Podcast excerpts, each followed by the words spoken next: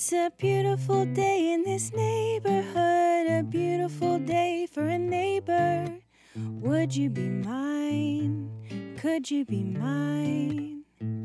It's a neighborly day in this beauty wood, a neighborly day for a beauty.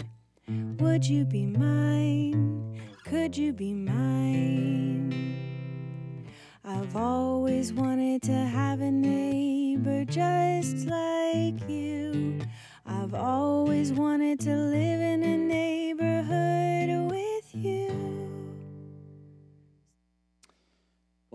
Morning again. I am very, very conflicted this morning. You may remember last week that some people with joy and laughter gave me this travesty of whatever. And when they first gave it to me, I was so shocked that I couldn't even see the Patriots logos on it. I just saw pink flamingos everywhere. And if you know me, I'm not into pink. I'm not into pink flamingos. So this was very mean spirited and unkind. Yes, yeah, not a good neighbor to do this to me. But it fits with this morning because, you know, uh, last week, you know, I had this shirt. I'm very conflicted. I'm very sad. And, and then the Patriots lost to the Titans just horribly last week. I, I, I cried myself to sleep uh, last Sunday night. And, uh, you know, when I thought about that, I, I, thought, you know, and if, if God slept, and God doesn't sleep, but if God slept, I, I think there's times where God might uh, cry himself to sleep. And he doesn't cry himself to sleep because uh, there's two things on a t shirt that, that don't belong together. He cries himself to sleep because there are two things that are supposed to be on the t shirt of a Christ follower that we sometimes don't acknowledge. We actually look at that t shirt and say, that's conflicted. Maybe we don't actively say it's conflicted, but our actions actually say it's conflicted. And that's this whole idea of, won't you be my neighbor? That's this whole idea of love God and love others as yourself. A lot of us, as Christ followers who have been around the block a lot of time, been in this church world, really emphasize the love God part. And we're distracted by that in a, in a positive way. I was distracted by all the pink flamingos. But we don't see the other logo that says, Love others as yourself. You see, both are on the t shirt. Both are on the Christ follower t shirt. And this morning, if you're just checking things out and, and you're trying to even figure out what God has to do, if He has anything to do with life, and this person named Jesus, His Son, and all of that kind of a thing, uh, you know, you, you just hang with us. But those of us who are Christ followers and who got the t shirt, there's love God and love others as yourself. And those things are not in conflict. Those things actually fit together perfectly. But if I'm honest with you, if I'm genuine with you, I love to love God. I love singing a song. I love God. I love God. I don't know if I like always the part of love others as yourself. In my life, sometimes it looks like the two are conflicted, conflicted. Um, sometimes I feel like uh, this guy. We've all heard that most sacred of phrases. Love thy neighbor as thy. Oh, oh no, sorry. I meant the other most sacred of phrases. Jesus said to love my neighbor, but that doesn't mean I have to like them. Ah, oh, yes, I love that phrase. I cling to it like a Pharisee clings to the law. That phrase is super helpful to me when I start feeling guilty about those times when I, well, hate my neighbor. Look, I know that that probably makes me sound like a terrible person, but hear me out. I mean, put yourself in my shoes. What if your neighbor was being unreasonable or unkind? Mind? Or what if you perceived them to be a threat to you and your way of life? Would you just go on loving your neighbor in the face of adversity?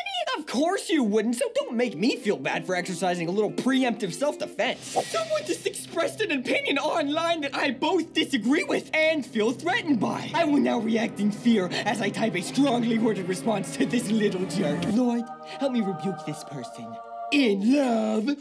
See, here's the thing. If my neighbor is nice to me and we're getting along and they aren't disagreeing with me about anything, then we've got no problems. Things are great. The issue starts when my neighbor does something that I don't like. Hey, neighbor, what you listening to? Oh, it's that new One Direction CD. What? Yeah, I mean, it's catchy. I kind of like it. I kind of liked you, neighbor. Until now. Now it's not so easy to love my neighbor, is it? Frankly, I don't really think that I should feel obligated to love someone who is so offensive to me. But, I mean, there's no getting around the fact that Jesus did explicitly and unrealistically say to love thy neighbor. Though I will say that Jesus didn't live in the times that we live in now. And I'm betting that he changed his tune at least a little bit. Love thy neighbor as thyself, except for that guy over there. He's a lost cause. What a waste of creation. Great job, Dad. I mean, what am I supposed to do when I disagree with my neighbor? I don't like people that I disagree with. Sue me. Uh, Except don't sue me. I guess the best that I can do is just keep saying that I love them. Because as we all know, if you say something enough, it makes it true. Uh, unless it's something that I disagree with. But, um, but I've already covered that. Yeah, I don't get it. She cheated on me and then she broke up with me. You don't seem very upset about it though. Oh, well, I know she loved me because she used to say it all the time. Oh, oh, yeah, okay. Yeah. I was just confused because her words and actions like weren't matching up. Oh, Okay. yeah, I see why you would be confused, but no, I have no reason to believe she didn't love me. Okay. Anyway, I know that it might not make me the best person or anything, but I think that lip service is probably the best the Lord can expect of me. I mean, I cannot possibly be expected to put my neighbor's needs ahead of my own. What would you even call that? See, that would put me in a very vulnerable spot because sometimes I actually feel threatened by my supposed neighbors. Sometimes it really seems like they mean to do me harm. And is it so wrong that I don't respond well to that? Again, if Jesus were here now, I'm thinking he'd be understanding. You've got to be kidding me. Uh, uh, well, yeah, okay, you know what? I'll admit it. Maybe I was thinking about this whole thing wrong. I might be a little bit confused about what it means to love my neighbor. Maybe if it doesn't cost me anything, it doesn't actually mean anything. I mean, as long as I'm not expected to love my enemies, then we're good because that would be a bridge too far.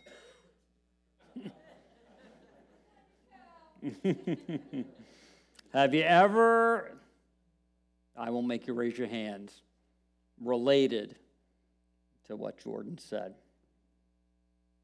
It's on the t shirt.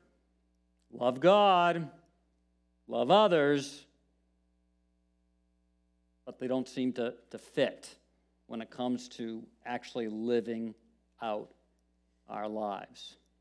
I mean, it happened to me this Friday. Uh, you know, I was uh, started my day off loving God early in the morning, and then next I was loving the snow, and then I was loving my snow blower.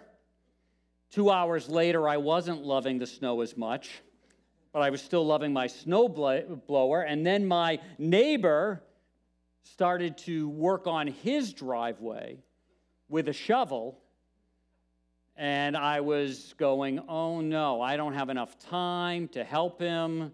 I should help him. I should love my neighbor. I mean, I'm doing a sermon series on love your neighbor. I should like clear my schedule, go over there and just start snow blowing his driveway and everything. And, uh, you know, I've, I've have done that before and I should do this now. And I'm like, but I can't. I got to get going. And then it dawned on me lend him your snow, your shiny snowblower. And I'm like, but it's my shiny snowblower. I love my snowblower. It's awesome. It's got this button. The little the thing goes. You know, it's all electro. I can't run it by my phone yet from inside, but but I can. You know, it does all this kind of stuff. It's got lights on it. It's clean, no dents, no scratches.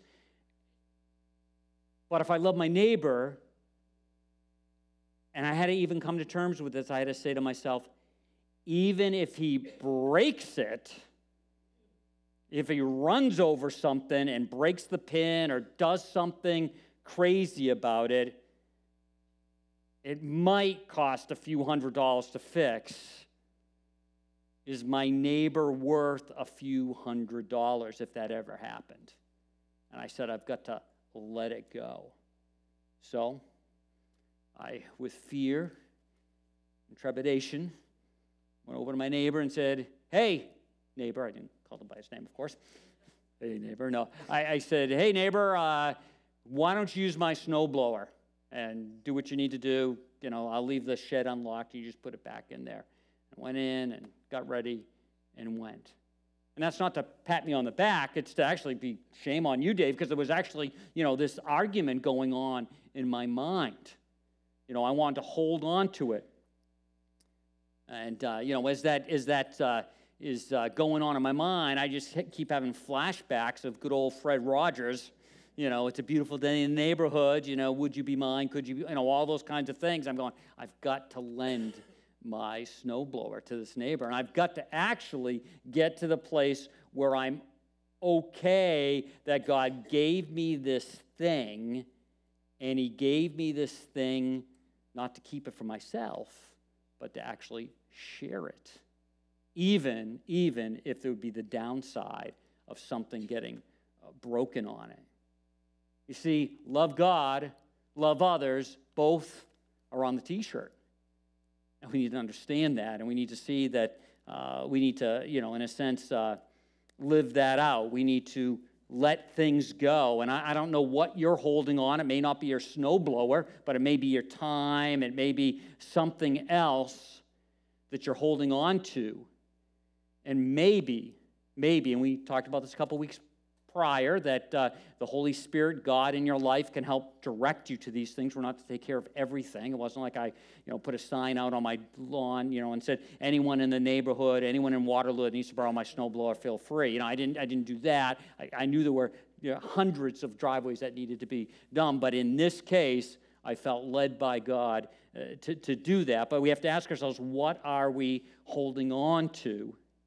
And Jesus is saying, love the Lord your God with all your heart, with all your soul, with all your strength, with all your mind, and love your neighbor as yourself. And on most days, at least in my world, it's easier to do the first part of that verse than the last part of that verse. And so, what, what do we do with that? How, how, do we, how, do we, how do we work through that? Because loving God and loving people belong on the same shirt. The two are actually in alignment. And really, alignment in this area determines the assignment. And what I mean by that is when a church, when an individual aligns themselves up with loving God, really loving God, and it starts loving their neighbor, I hate to say this, this may stop you from wanting to do this. I think the assignments get bigger and better. I think the assignments have become more effective.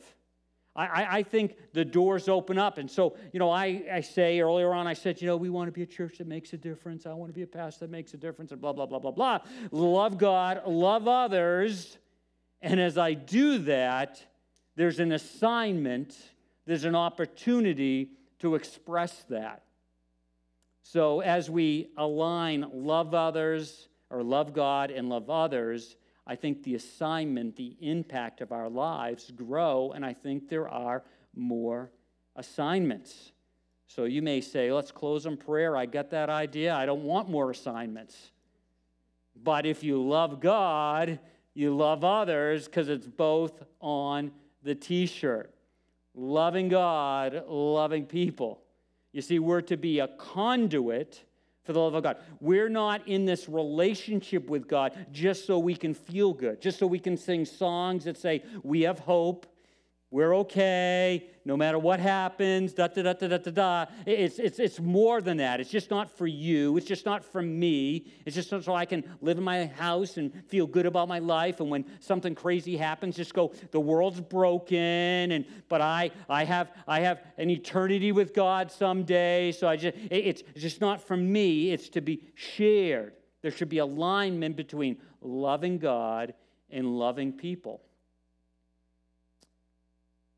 Because when there isn't, there's problems.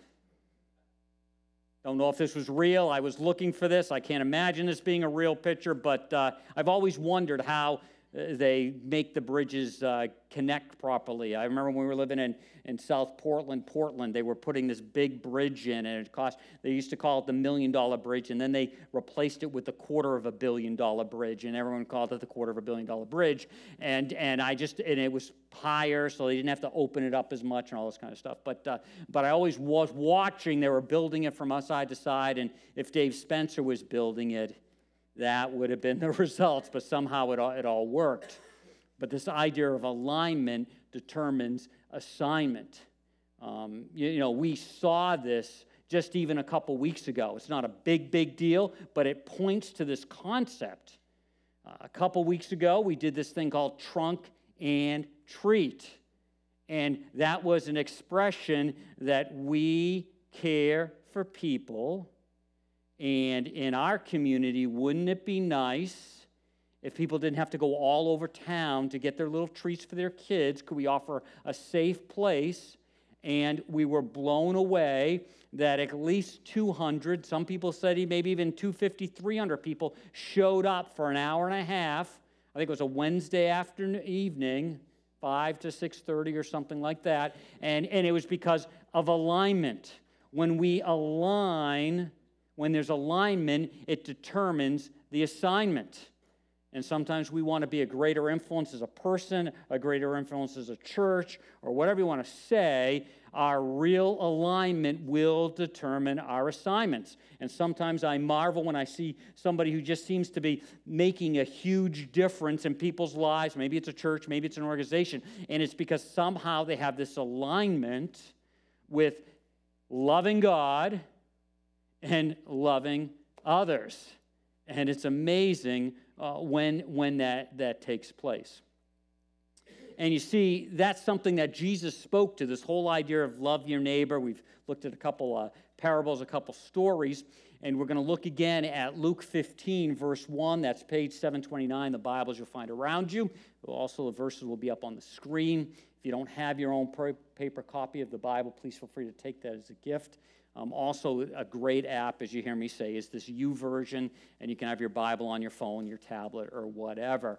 And it's interesting that Jesus lived, love God, love others. That's why he came. In a few, in a month or so, or a little bit longer, you know, we'll be celebrating Christmas. And it's the idea that Jesus leaves heaven and comes to earth.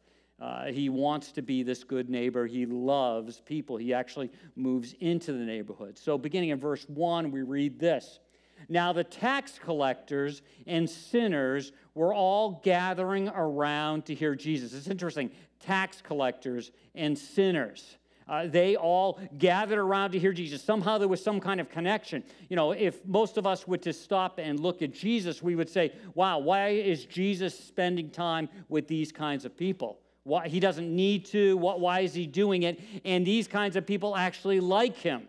Sometimes you might think Jesus might be there and be this, uh, you know, uh, knight on a, you know, on, a, on the horse kind of a thing, and he's riding in, and, and nobody wants to hear from him. But these tax collectors and these sinners actually want to hear from Jesus.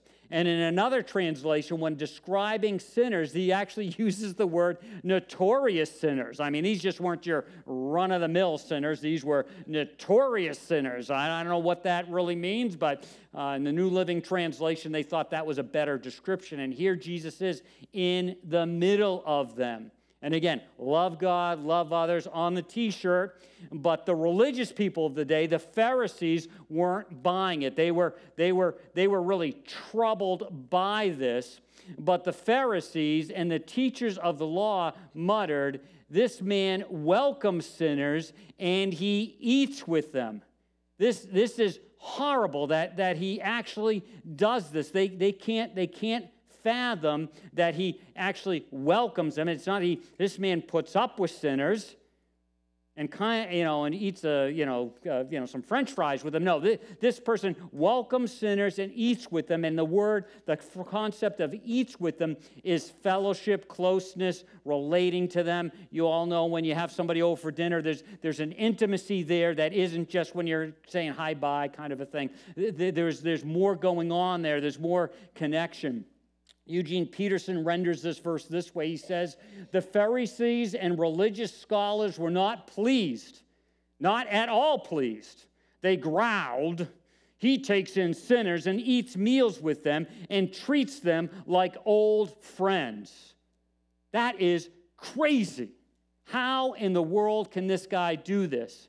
Because you know they're classifying people into two groups in their culture. One group is sinners and one group is saints. And you know and for them it was really easy to do that. You had your sinners you had your saints. And there were all kinds of things that uh, made you let's say a, um, a saint. So you know let's say you uh, you know well you're a pharisee Whoa, whoa, whoa. See, it's very dangerous me doing anything with coordination, so stand back. It's good to know. So, anyway, so, you know, you're a Pharisee, you're a religious leader, you follow the law. In Jesus' day, if you were a male, you were, you were a saint. Well, some people haven't lived with them, so they don't know. But anyway, but they were a saint. It went on and on and on. And then on the other hand, if you were a tax collector, you were a sinner. I'm doing this on the right thing. Yeah, go just double checking. Whew. Might get struck by lightning if I put the wrong person in the wrong box here. Sinners, you know, uh, if you were a, a, a female, they, they didn't have much stock back then. Uh, if you were a Gentile, you know, uh, this again, if you were Jewish, you were, you were in the saint section. If you ate bacon, sorry, it's terrible because you weren't following the law. You were a sinner. And uh, it just made no sense that Jesus didn't drop himself in this bottle. He went in that bottle. And he's having fun with these guys. He's, he's again, he's uh, welcoming them, he's hanging out with them. And the Pharisees, the saints, can't handle it. Can't handle it. And, and they go, Jesus is qualified to be one of the saints. But he is okay with the sinners. You see, they didn't get the t shirt, they didn't see it. And it bothered them so much that in our world, our language, they might be asking themselves this Does, does Jesus care more? Does Jesus care more for the unchurched than the church? Is, is that what's going on here? Because it, it seems like he's doing this. Does he care more for the rebels than the righteous? I mean, they do all kinds of things that are outside the law. They, they, they do all kinds of, they, they do all these kinds of things. Does Jesus care more for the rebels than the righteous? Because again, he should be hanging out with us. He should be eating with us. He should be welcoming us. And he does do that, but he also seems to disproportionately welcome sinners and eat with them and hang out with them. Does care, God care or does Jesus care more for the lost than the found? Because again, it just seems to be the case. And because of that, they don't like Jesus. And because of that, they tried to trip Jesus up all the time. So Jesus thought, I guess this is a good time for a parable. This is a good time for a story. So we see that he gets ready to tell some stories, and it's interesting, he tells not one story, not two stories, but three stories.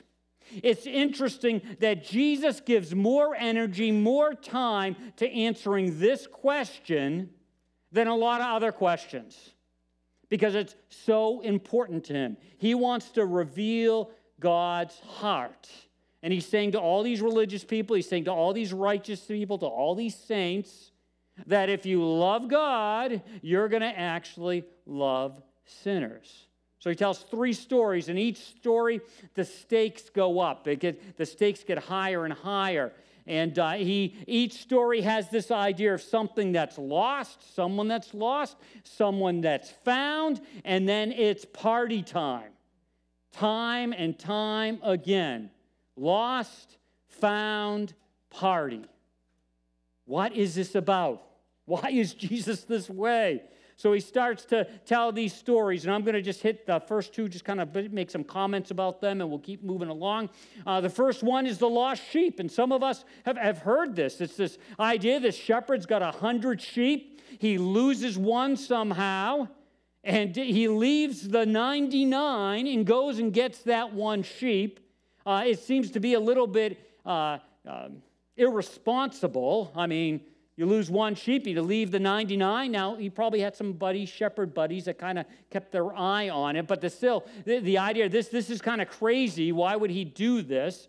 Um, right now, the Pharisees don't give a rip about this story. You know why? Because they don't like shepherds. Shepherds could have gone in the, the sinner category. They're not clean, they're dirty, they're, you know. And so they're like, oh, okay, what's this story about? The, the, the sinners, on this other hand, go, I like this story. We're shepherd kind of people. I like this. So he goes through lost, found, party. And then in verse 7, we read, I tell you in the same way, there will be more rejoicing in heaven over one sinner who repents than 99 righteous persons who do not need to repent. That is crazy. That is crazy. But that is the heart of God. That's the heart of the kingdom. Another way of saying that's Jesus' heart. You love God, you love others, you care about the lost. Even if it's only 1%, you care about the lost. The Pharisees, the religious guys, it's blowing their mind. Sometimes I, I deal with that. Sometimes someone says, Dave, you, you, you make things understandable. You do, you do things this way. We, we want it kind of this way. And I'll say, I, I get that. I understand that. I actually know those kinds of things. But you're already found. You're already found. Can I dare say this? I might get in trouble for the meeting tonight, but I don't believe you can lose your relationship with God. I don't believe you can lose your salvation once you've been adopted in the family. So you're all set. That one other person isn't all set. If we really believe this stuff, we're believing that that one person is facing a Christless eternity. So I, I have more fire in my belly for that one person that's facing a Christless eternity than the 99 that are all set. That one matters more because the 99 are all set will be in heaven for eternity, new heavens, new earth. That one will not. So I spend a little bit more energy. I spend a little bit more understanding. It's actually harder when you don't live in all those cultures to try to, to think those things throughout. It, it takes more work. It would be easier just to get up and, you know, not have jars with balls in them. I mean, I'm hunting around the house, you know, it just would be easier. I didn't, don't have to do that. But the person on the edge, the person starting their first steps, that's the kind of stuff they need. And, and, that, and that resonates. And until you've had somebody that your heart is so concerned about, a sibling, a parent, a child, a neighbor, a friend, somebody you went to war with, literally, in Iraq or wherever, that doesn't know Jesus, until you have that kind of relationship, you go, well, all right.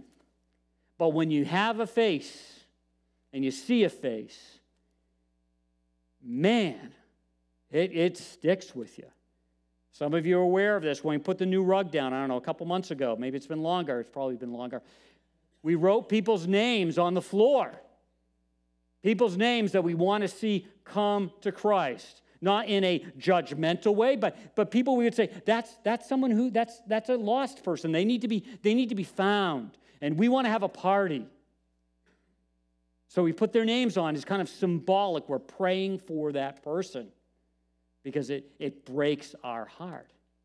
And I'll tell you, this, this actually makes me a little angry. Sorry. Maybe righteous anger, maybe not. If you're not losing sleep a few times a month because there's someone that's on your heart that you want them to see them come to Christ. Shame on you. You love God, but there's a disconnect between loving others as yourself. Okay, move on. Okay, lost coin. This time there's 10 coins. One coin gets lost. A woman, again, the Pharisees are like, give me a break, irresponsible, loses a coin. No, they're just, they're down on this person. And she, she sweeps the floor looking for the coin, lost, found. Hello, it's a party time again. In the same way, I tell you, they'll be rejoicing in the presence of the angels of God over one sinner who repents. Same thing, party time. Then, story many of us are familiar with the lost son, the prodigal son. Jesus continues on. He starts talking. He says, Jesus continued on, there was a man who had two sons. The younger one said to his father, Father, give me a share of the estate.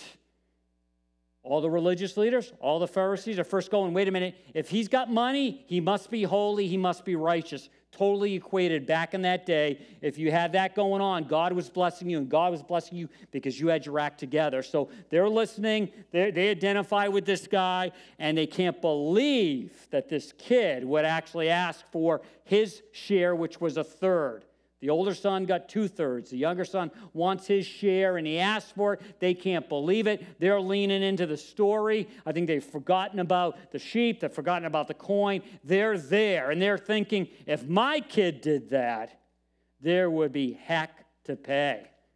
They can't believe it. And then they can't believe what happens next. So the father divides his property between them. They, they just can't believe this because the property, his share, wasn't supposed to be his until his dad dies and then it's transferred over. But the, the, the father does this anyway. The, the, Pharisees, the scribes, are coming unhinged by this. And then the son goes on and, and, and does his thing. Not long after that, the young son got together all he had, set off for a distant land, uh, country, and there squandered his wealth in wild living. Totally predictable. What else would he do? Right? I mean, come on. You give him all this money, he doesn't, and he takes off. This, this is just, this, that's what's going to happen. And I'm sure there's a moment, shame on you, dad. You should have known this was going to happen. Some reason the sad, this dad uh, lets this kid make these choices for himself. Again, very predictable. It happens. After a while, things, there's a famine, uh, people are losing their jobs, businesses are closing, things are tight, the economy is in a downturn, all those kinds of things. Work's hard to find, and he became uh, in need. Uh, his money is, is gone. So he's trying to figure out how do I survive? Uh, you, you, know, and he, he goes, I'm going to do it on my own. So he went off and hired himself out to a citizen of the country. And uh, Jesus must have thought, what is the most vile job these Pharisees will go, oh, I can't believe he did that. And it was pigs, getting tied with the law and all that. It just, this was the worst job. You think of the worst job in our culture, this is what, what this kid is doing. And, and I'm, I'm sure some of the, the Pharisees, scribes going, yeah, he's getting what he deserves. you know, that's, yeah, take that lesson out there. Tell my kids that lesson because if they know there's cause and effect, if they cross the line and the hammer's going to come on them, that maybe will keep them in line. So th- this is a great story so far. And, you know, he wants to eat their food, just very disgusting and all that kind of stuff. Then it moves on to verse 17 and it says, When he came to his senses, he realized, wait a minute, back at my dad's house, even the hired servants, when things get tight, my dad's been responsible with his living. You know, it's not like it's a bad year, a bad couple years, they're losing everything. So I'm sure all the servants are getting fed, everything's pretty okay, and all of that. So here I am starving to death. I'll go back to my father and say to him, Dad, I, you know, I, I need some help. I've sinned against you and uh, I'm just gonna, I'm gonna, I'm gonna come back and, and, and try to make things right. I, I, like this word, he comes to his senses. I like the idea that he trusts who his dad is. He trusts in the character of his dad. All that religious stuff, all that righteous, holy living growing up, this younger son knows, you know, that wasn't put on. That really was who my dad was. So there's a good chance if I go back, he'll treat me with mercy. And this, this is a question that I wrestled with probably the biggest thing about uh, this week as I was looking at all of this. As would your friend or family member call you if they came to their senses, or would they feel so judged that they would starve first? Would they starve? If, if, if that younger son's dad was a hard guy, and wouldn't budge and said, you know, you did what you did. You got you made your bed. Now you got to lay in it. If he if he was that kind of a dad, that kid wouldn't have gone back. But because he knew his dad, he said, I'm not going to starve. I'm going back to my dad. I, I, have had to ask myself this. I, I got some uh, some of you are aware of this. There's something going on in my family, and it's, it's outside the rails and all this kind of stuff.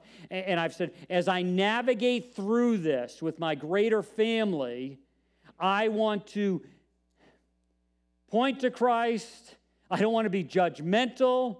I don't want to condone all that kind of stuff, but I want to leave the door open so that if my family member is starving to death, whatever that looks like, they actually would be thinking they could call me and I would pick up the phone. A lot of us, a lot of us love God, and because we love God so much, shame on you for not loving God and acting that way, we cut them off. Again, are there, are there even any people in your life that could mess up and start starving and they could call you? Sometimes I don't know about you. I live my life so nicely, so neatly, that I make sure there are no people in my life that might start starving. So I don't have to ever get the call. I've shared with you this before. Sometimes I think about my three daughters, and I realize one reason I wanted them to live a certain way, act a certain way, be a certain way, is so that I would have less messes in my life. It wasn't about them being good kids, because I didn't want to have to help clean up afterwards. That is so stinking selfish. That is very sinful. Love God, love others. Would they call? Now, I'm not talking about enabling. I'm not talking, some of you have been down the road with people that eh, you've, you've, got, to, you've got to stop. But just in a general sense, if the t shirt says, love God, love others, there's alignment, then it's got, it's got to be there. There's got to be some people there. Just some quick ideas how do I inspire trust? Best neighborhood experience, and I almost don't want to share this, but I got to say, it, was when one of my neighbors who has, has had no spiritual whatever, you know, we do the Christmas cookies with a little, you know, invite card and all that stuff every year. But anyway, comes over to me, knocks on the door, and goes, I have an awkward question. I might have shared this before with you. I go, that, That's okay. What, what's the question? My, my dad's dying. Would you mind praying for him? Like blown away. Somehow, somehow, he, he trusted to ask me that. Um, you know, again, God's working in that whole mess and all, and all of that kind of stuff. So I, so I don't, I don't compare, but, but do you inspire trust with people that are quote unquote and lost people? And again, a lost person doesn't like consider themselves lost. They go, I'm right here. I don't even know what that means. But, but you know what I'm saying if you've been around church world a little bit. Uh, how do I stimulate curiosity? Do they see how you live in such a way that that creates a little bit of hunger? They might never admit it, they might never admit it, but they actually are a little bit hungry because they see the way you live your life. Not in a self righteous way, but somehow your life is ordered differently than their life. And somehow they want at least the consequences of that well ordered life. Do you create curiosity or do you just shut it down?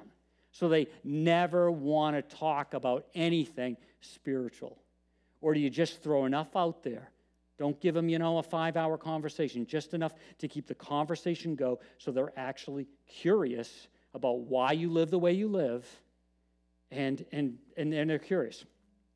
And again, kind of going along with it, do I create a hunger for it? Is there, there do, do I present the facets of Christ that they need for their moment?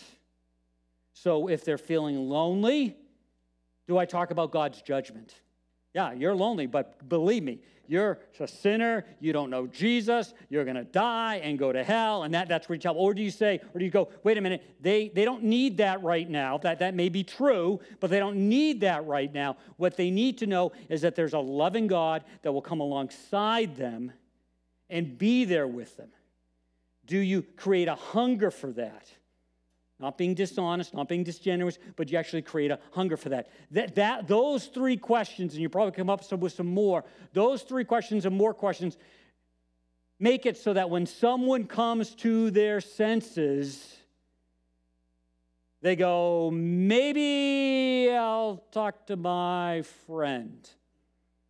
But if, if, if you've not been that kind of person, they will starve to death than rather than call you. They do not want to be told, I told you so. They don't want any of that kind of stuff. It's funny, the, the, you know, in that kind of situation, that story of the, of the lost son, I, I, the way I, I, I might go, have gone on to go back and see my brother. You know, I'm not going to go see mom and dad. You know, that will be, I'll go. But, but as we know the rest of the story, the brother wasn't that person. The dad was the person. He talks about not being worried, he, uh, worthy. He's getting this. What's interesting again is that his father's looking for him. He sees him far off. Again, are, are those are those love God, love others? Are, are we looking for that? Or are we looking away? Uh, sometimes uh, I've said this earlier in the series that sometimes there's an opportunity and I kind of want to look the other way. At the same time, I have this conflict because I, I want to live a life that makes a difference, that counts. So alignment affects assignment. And so if I'm not aligned, I'm not going to get any of these assignments. And, you know, he goes back, his, his, he runs, his, his father runs, which is just unseemly for the day. Everyone go, what's going on? Undignified. But, but it, that didn't matter to his father. Uh, sometimes you and I, when we're loving uh, our, on our neighbor, whoever that may be, need to, need to be okay with not being dignified or, or whatever that means. Um, so he runs to them.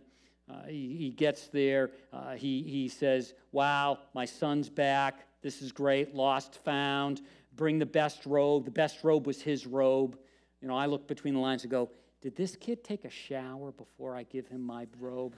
I don't know what's going on there, but, you know, that's how small I am. Shower and then the best robe. But anyway, you know, so best robe, Ring means that he's back in the family. Sandals, uh, servants don't have shoes. Family members have sandals, his son. Uh, the fattened calf, which would feed the whole village. So this is going to be a huge party. Everybody, it's not like our sons come back and we kind of keep it secret. They're celebrating. Everybody knows what happened. And uh, let's have a feast and celebrate. For the son of mine was dead and is alive again and is found. And they began to celebrate. And the story goes on. Again, this whole, this whole reason for the story is this welcome sinners and eats with them. Jesus is spending more time, more energy talking about that. Some of us are familiar with the son who comes back, the son who stuck by, the loyal son, the good son, and the party's going on. He is just so uh, these buttons are just his buttons are just being pushed. I've told you stories about uh, people coming to christ and not knowing all the christian rules and christians who do know all the rules quote unquote getting really ripped off at the christian that doesn't know the rule the new guy. And uh, i'm like what are you crazy? It's just great that they're here. This is the son. And he refuses to go in and celebrate. The son the father actually leaves the party which again is shameful that he gets up son won't come to him. He's got to go to his son, uh, pleads with him. Uh, the son is having none of it. The son is actually being insulting by answering his father, Look, all these years. He should have said, Sir, Father.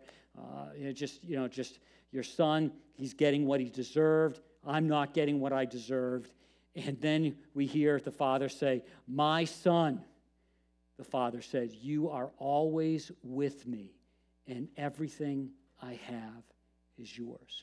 Earlier on, I said the person that knows Christ, always with God. God's always with him. Everything he has is here. You have the inheritance of being a son or daughter of Christ, of God. That other person does not. Does not. So, lighten up, okay? But we had to celebrate and be glad because this brother of yours was dead and is alive, was lost and is found over and over again. Jesus is about alive, found people and seeing that happen.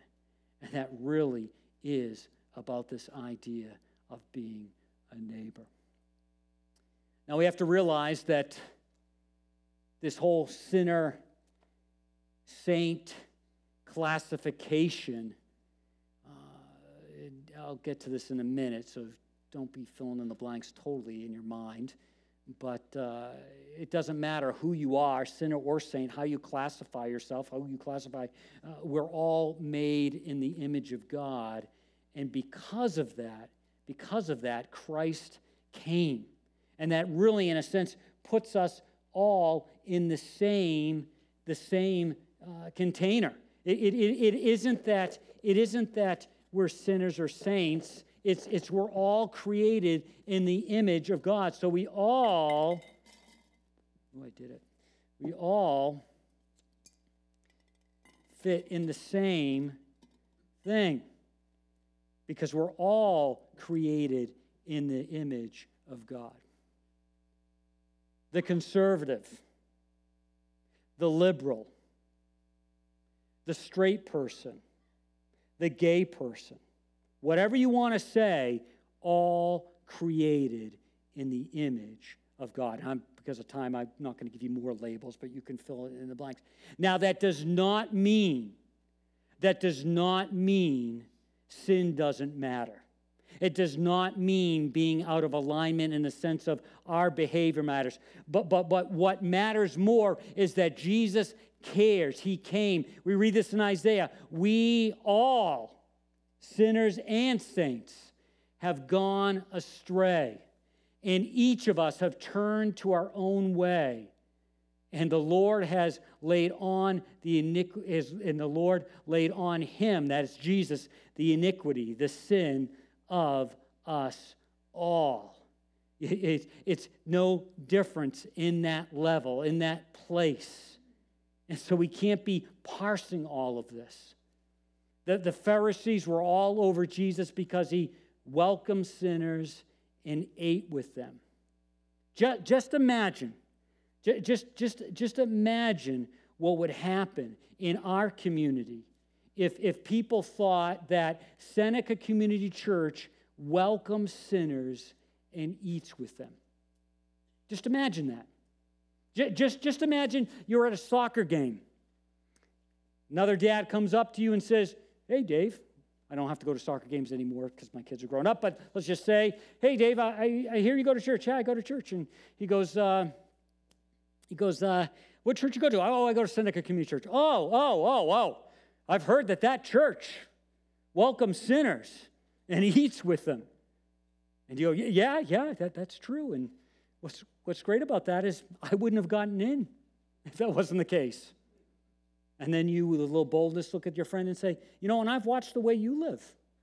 Guess what? You wouldn't get in either. You see, welcomes sinners and eats with them.